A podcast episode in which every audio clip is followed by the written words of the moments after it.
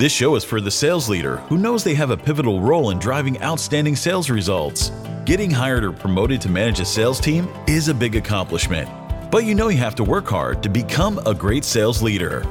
You are listening to the Divine Comedy of Sales podcast. Here's your host, coach, and advisor to elite sales leaders from around the world, Matt McDarby. Hello, and welcome to this episode of the Divine Comedy of Sales podcast. I'm Matt McDarby, veteran seller, leader, coach, and advisor to elite sales leaders all over the world. I'm really excited to have you join and listen to today's episode. This is one of our interview episodes, and I'd like to introduce you to my very special guest right now. I have with me today Mark McCary who I have known for quite some time. I'll tell that story here in a moment. Mark is a longtime seller and leader. He currently is a partner at Serious Development. He's focused on the healthcare arena today, but his work history includes focus on the energy sector. He's been in consulting, he's been in the information and media business. You name it, Mark's done it as a seller and a leader uh, over, the, gosh, a couple of decades, right, oh, Mark? Yeah. And um, we we met uh, when he was an up and comer, a high potential new leader at a division of McGraw Hill. And Mark, like I said, that was 20, almost 20 years ago. Can't believe it. Amazing. Yeah. so, welcome, Mark. Thank you so much for joining the show. Thanks for having me. So, we're going to cover a couple of topics today. And I want to talk to you because, again, like I said at the top, you've been a, a bag carrying seller, a leader, you've led a marketing function, you've been a consultant. I mentioned what you're doing today. So we're going to kind of cover a little bit of ground right up front about your focus, what you're doing in the market today, because I've always found you to be really thoughtful and kind of a student of the market, more so than other people that I know. And then we'll dive into sales leadership and some of the things that you've learned that would be relevant for this audience. Okay. So sounds good. So, serious Development, I'm really curious to hear about what the focus is there. Like I said, healthcare focus today. But when we talked leading up to today's interview, you said a few things about what's going on in the marketplace and where, you know, why there is opportunity today for a business like yours. Uh, maybe just talk me through uh, what you're focused on now and uh, what maybe some you know new technology, Chat GPT, and kind of changes in the cost of capacity and data management. Why there's opportunity today and what you're focused on. Sure, sure. Yeah, um, I mean, there's there's just a lot of excitement, a lot of a lot of different changes that are happening that are really you know kind of like you said changing the game and in the software development space both you know from a SaaS perspective and if you know for those who want to create their own custom application. I think in the past, uh, if you wanted to create your custom application, I mean you had that like you know a million dollar budget, and uh, yeah, I'm being a little facetious there, but a very large budget, and you would have to uh, hire these developers for some period of time. It was a whole deal. So fa- fast forward a few years later, and it's become a lot easier for a number of reasons. I mean, one, you've got companies like AWS, like Microsoft, Google, and others who have built these platforms, and they have these kind of plug-in items, if you will, that email engines, chat engines, things that don't have to develop from scratch that people use over and over again.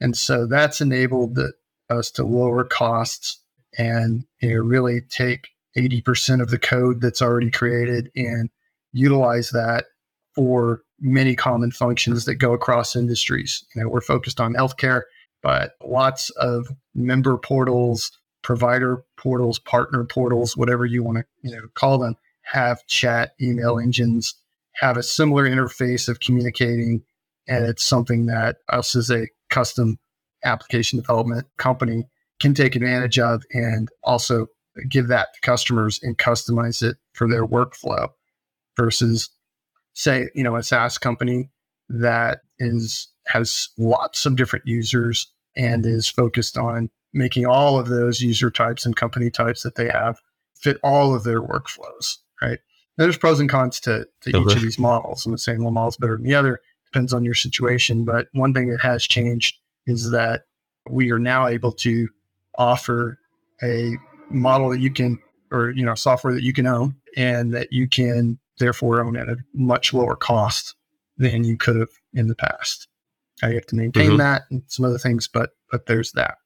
I mentioned you mentioned ChatGPT and how that's coming in and where that's coming in a couple of ways. One is on the development side, we've seen less of a need to have junior developers because basically you can just ask ChatGPT to develop code to do X, Y, and Z. And it will actually pull up the code for you. And it's usually about 80% there. And you have to know the questions to ask it. And as long as you know the questions to ask, you can reduce development costs tremendously. And then you can incorporate ChatGPT into your software, right? So imagine I just used Expedia the other day. I was booking a trip. I had to rebook it. And they partnered with ChatGPT and basically says, you know, you need to change your your booking. What do you need to do? I was like, I need to, you know, reduce it by two days. So it says, oh, you, so you need to change the checkout date from March 29th to March 27th. And I was like, yes. Uh-huh. And they're like working on it. Done. That was it. I didn't have to, before wow. I would have had to go in and clicked and selected the date, done all the work myself, right? And just did it, you know, for me. So right. that's just one of the many ways that we're seeing the use. So both on the back end and on the front end for customers. Some exciting things going on there. Yeah. So those kind of new old new approaches to developing software having sold in that in generally in that industry and led in it and consulted with a lot of companies in enterprise software in SaaS and sort of everywhere in between when i hear this i'm like okay this has direct implications for how these solutions get sold with SaaS companies SaaS sales forces over the last several years have been many of them sort of the steady drumbeat of product led growth and we've really got to be narrow in our focus. We've got to have a, a, a crisp message, all true. But that's entirely different than the kind of selling cycle you would have when you're engaged with an enterprise that needs to develop its own, wants to develop its own and own its own technology, right? right? Absolutely. So, yeah. So for those listening, that's the uh, sort of the lens that I that I apply or how I hear that. I filter this information out and I think, whoa, hang on a second people who've been selling in as a service organizations have been selling a certain way and the market whether they know it or not is going to force them to change yeah they'll have to defend on you know something that had really had to defend on before it used to be with SaaS it was and still is largely but is there's a monthly fee or an annual fee that you have and you're usually competing against other SaaS companies right now they're going to start coming up against someone that maybe over a two year period of time can create the same or similar product to the SaaS offering they have. And within a year and a half, two years, sometimes three years, they will have uh, spent money on and, and own that software over that period of time. And it's not exactly the same. It won't be as probably as full featured, but it'll be exactly what they want, maybe depending on the who the developer is. But but that that would be something they you know mentioning selling differently how they you know they may have not come across that before but i, I would anticipate that they're going to come across that in uh, the future the other thing is just plugging in other things that your current saas company doesn't do we do lots of add-ons so chat gpt will probably be one of the add-ons that like i want i you know i have this saas software but it doesn't do x y and z and i want it to have this interface. Can you add that in? And depending on how open that SaaS software program is, will depend on whether that you can do that or not. So if you're listening to this conversation and you're either selling or leading or both, and you're in the SaaS space, heads up, right? What's happening around you, what's going on in the marketplace means you're going to have different kinds of competition and different levels of sales capability that you have to contend with from a competitive standpoint. Probably a lot more to say about that, Mark. I might have you back just for a conversation just about that. But the rest for today, what I want to focus on is you've been a sales leader in several places and you have really interesting perspectives. So let me just dive into some of the things you've learned. So, from the top, what would you say is the most important lesson you've learned so far about leading a sales team or a sales organization? Yeah, I mean, uh, I, I, I really have to go back to a couple of key things. One is is really proper call planning.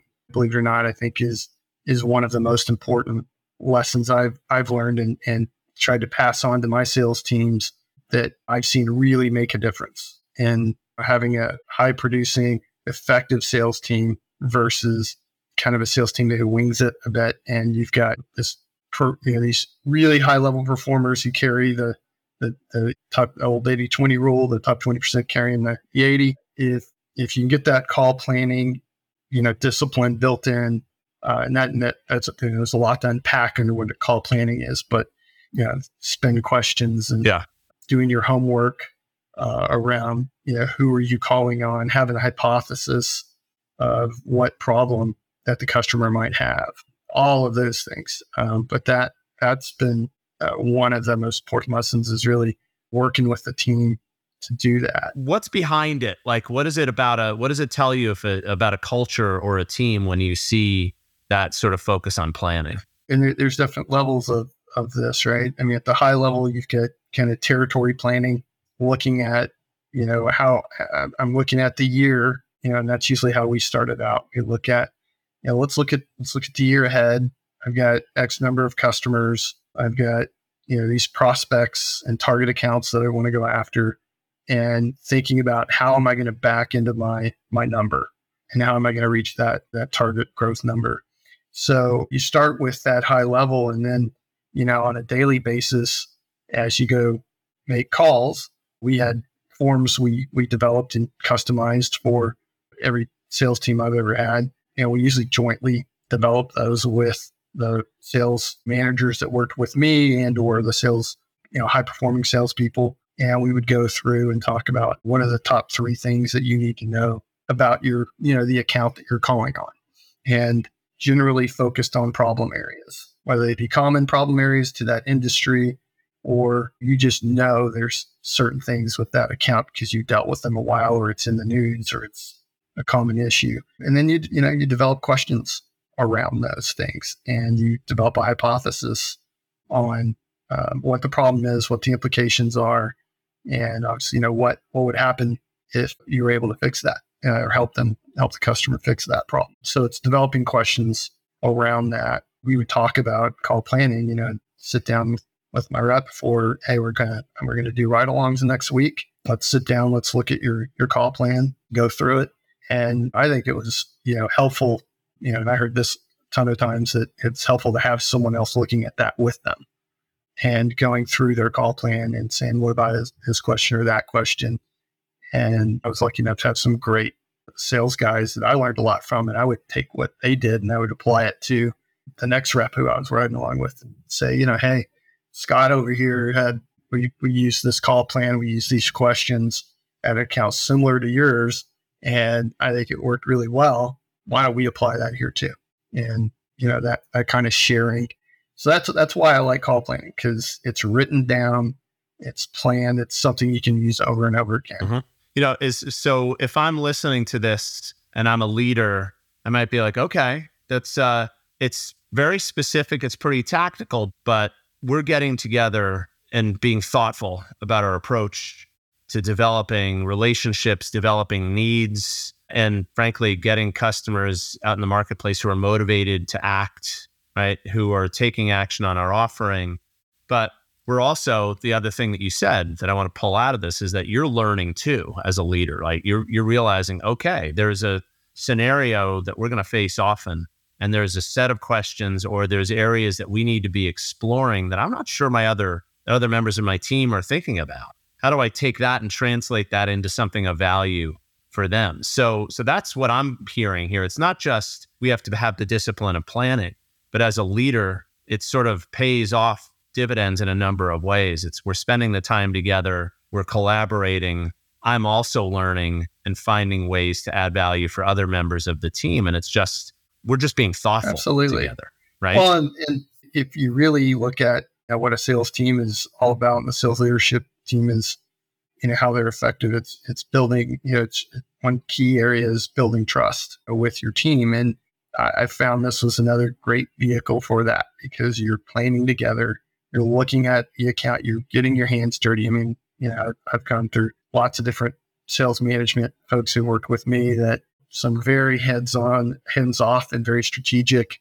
And that's great. And there's there's time to place for that. I, I, also think that most of the sales teams that I've worked on, the sales guys want to see you get your hands dirty with them. And I find this is, you know, again, a great, again, a great mechanism for, for doing that, building that trust, building that relationship and really learning about what these guys are actually doing every day and going on those ride alongs with them and breaking down the call afterwards. I mean, we, we had a coaching sheet who, you know, you uh, developed with you, you know, that we had that we, we used uh, after the call. We, okay, this is the call objective. These are the questions.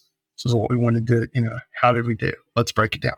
And so that's, that was uh, hugely impactful.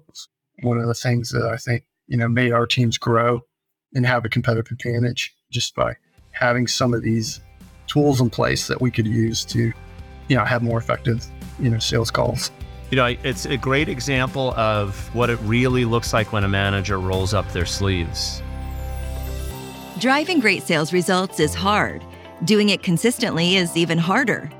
There are so many obstacles that can prevent you from becoming the most effective sales leader you can be.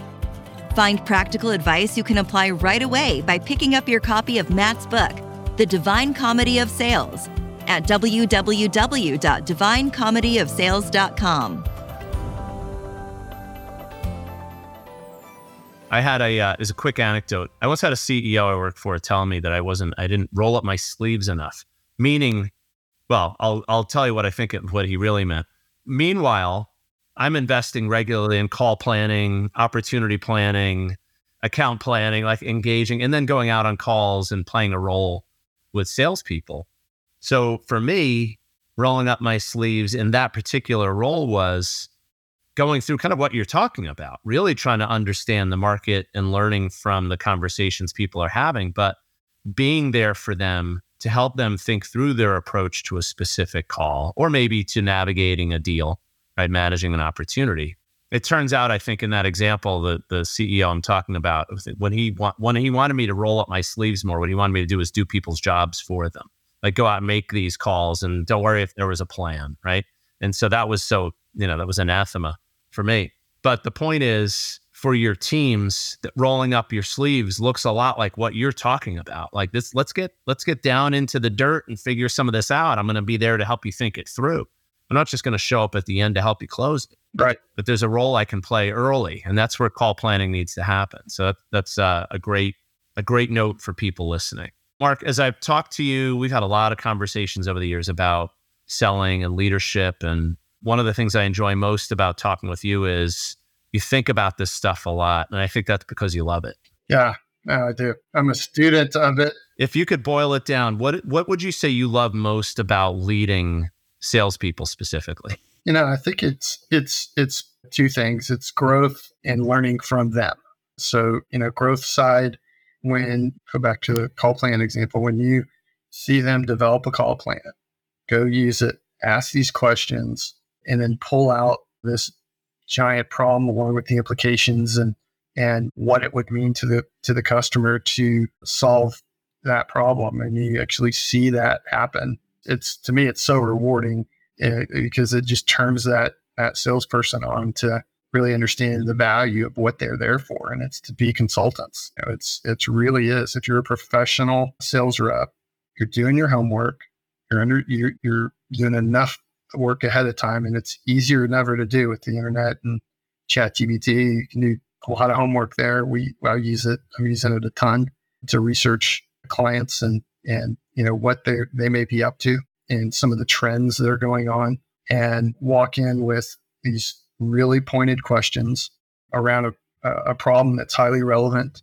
to these customers, and then being able to tee up a, a really meaningful conversation around how your product or service can help them.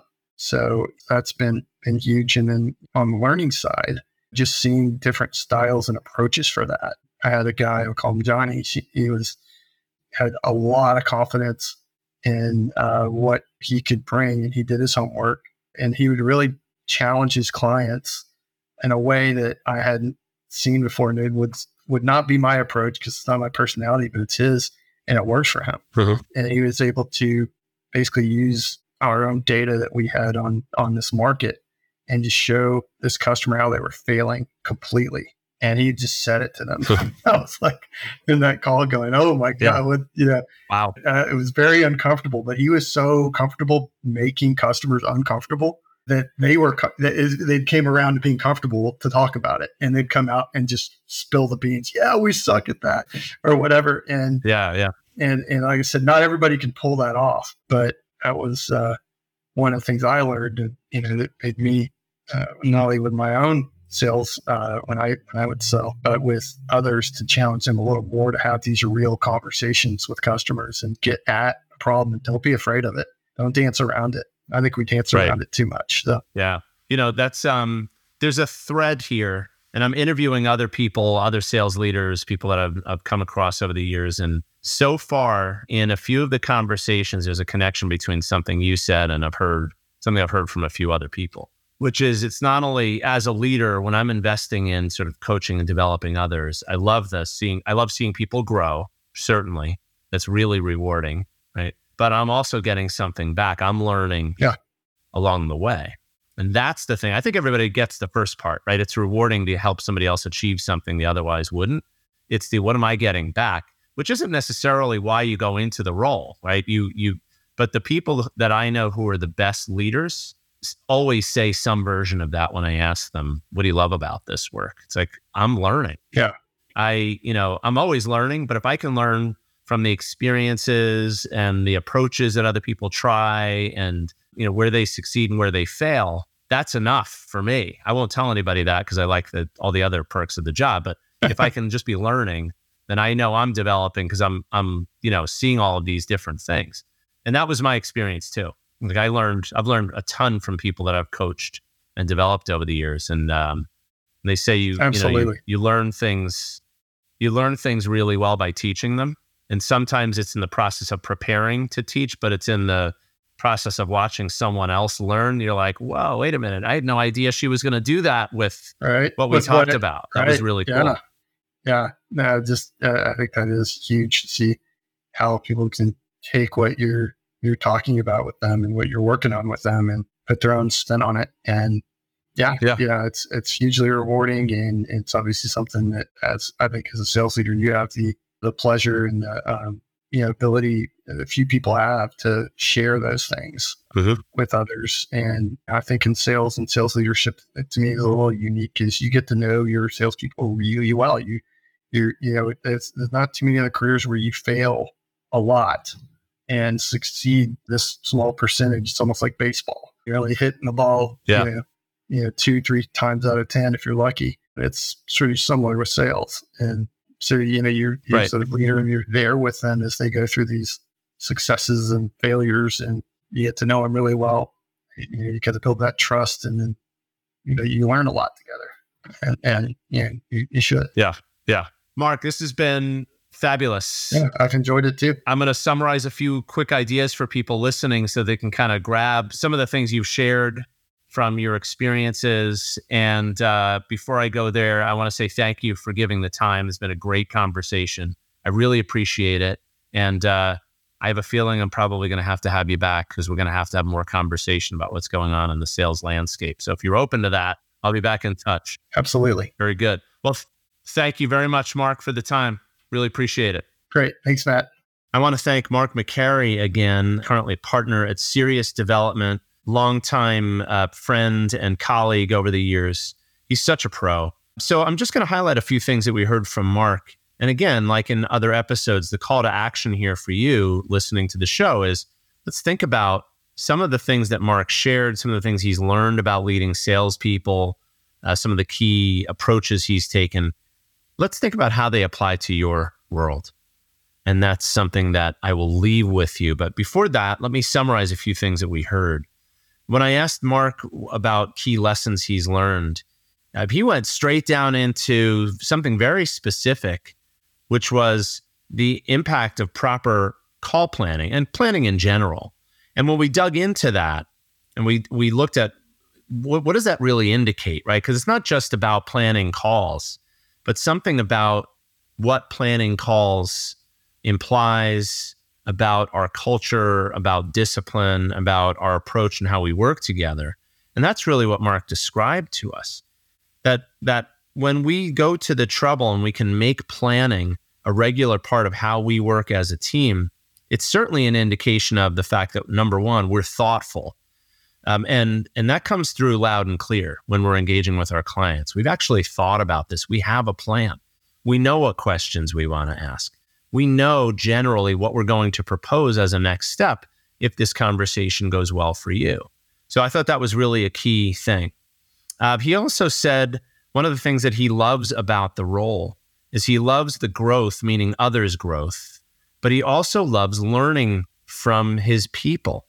We've heard that before, right? There's a, a, a connection between what Mark said in a few of the other interviews uh, that maybe you've already listened to or that are that are to be published that you'll hear soon. That great sales leaders are learning all the time. It's not a one way street where they are teaching their people and they're not getting anything back. They're not learning. And to the contrary, in Mark's case, right? He's like, I learn from my people every day. And I know for a fact, having observed him in many different scenarios over the years, that he takes that learning and he applies it, right? So he's gotten progressively better and better over the years and more effective as a leader and as a seller based on what he's learned. And so Mark is a seriously thoughtful guy. I also enjoyed the conversation we had at the very start about what's going on in the marketplace and how some technological advancements today. He talked about Chat GPT, but we also talked about really the the the increasingly low cost of capacity, the the the reduced cost of data management. So companies that maybe have been considering as a service offerings for the last few years can finally look very seriously and handle investments into building their own software very specific to their environment. Technologically speaking, I can't speak to the difference between one offering and another, but I, I do know what that means for professional sellers that the game is changing right now. It's spring of 2023. If you're listening in this season or in the future, you may already be feeling the effect of changes to sales based on expectations that clients have of what technology can do for them. that's really what Mark was trying to point out. So he's such a great guest. I'll look forward to having him back perhaps in future episodes. Uh, in the meantime, the challenge is what can we take from what Mark has learned and the discipline that he applies to planning with his teams and apply it to your world? This is Matt McDarby, author and host of the Divine Comedy of Sales podcast. Thank you so much for joining us for today's episode. I will look forward to having you join us. See you soon.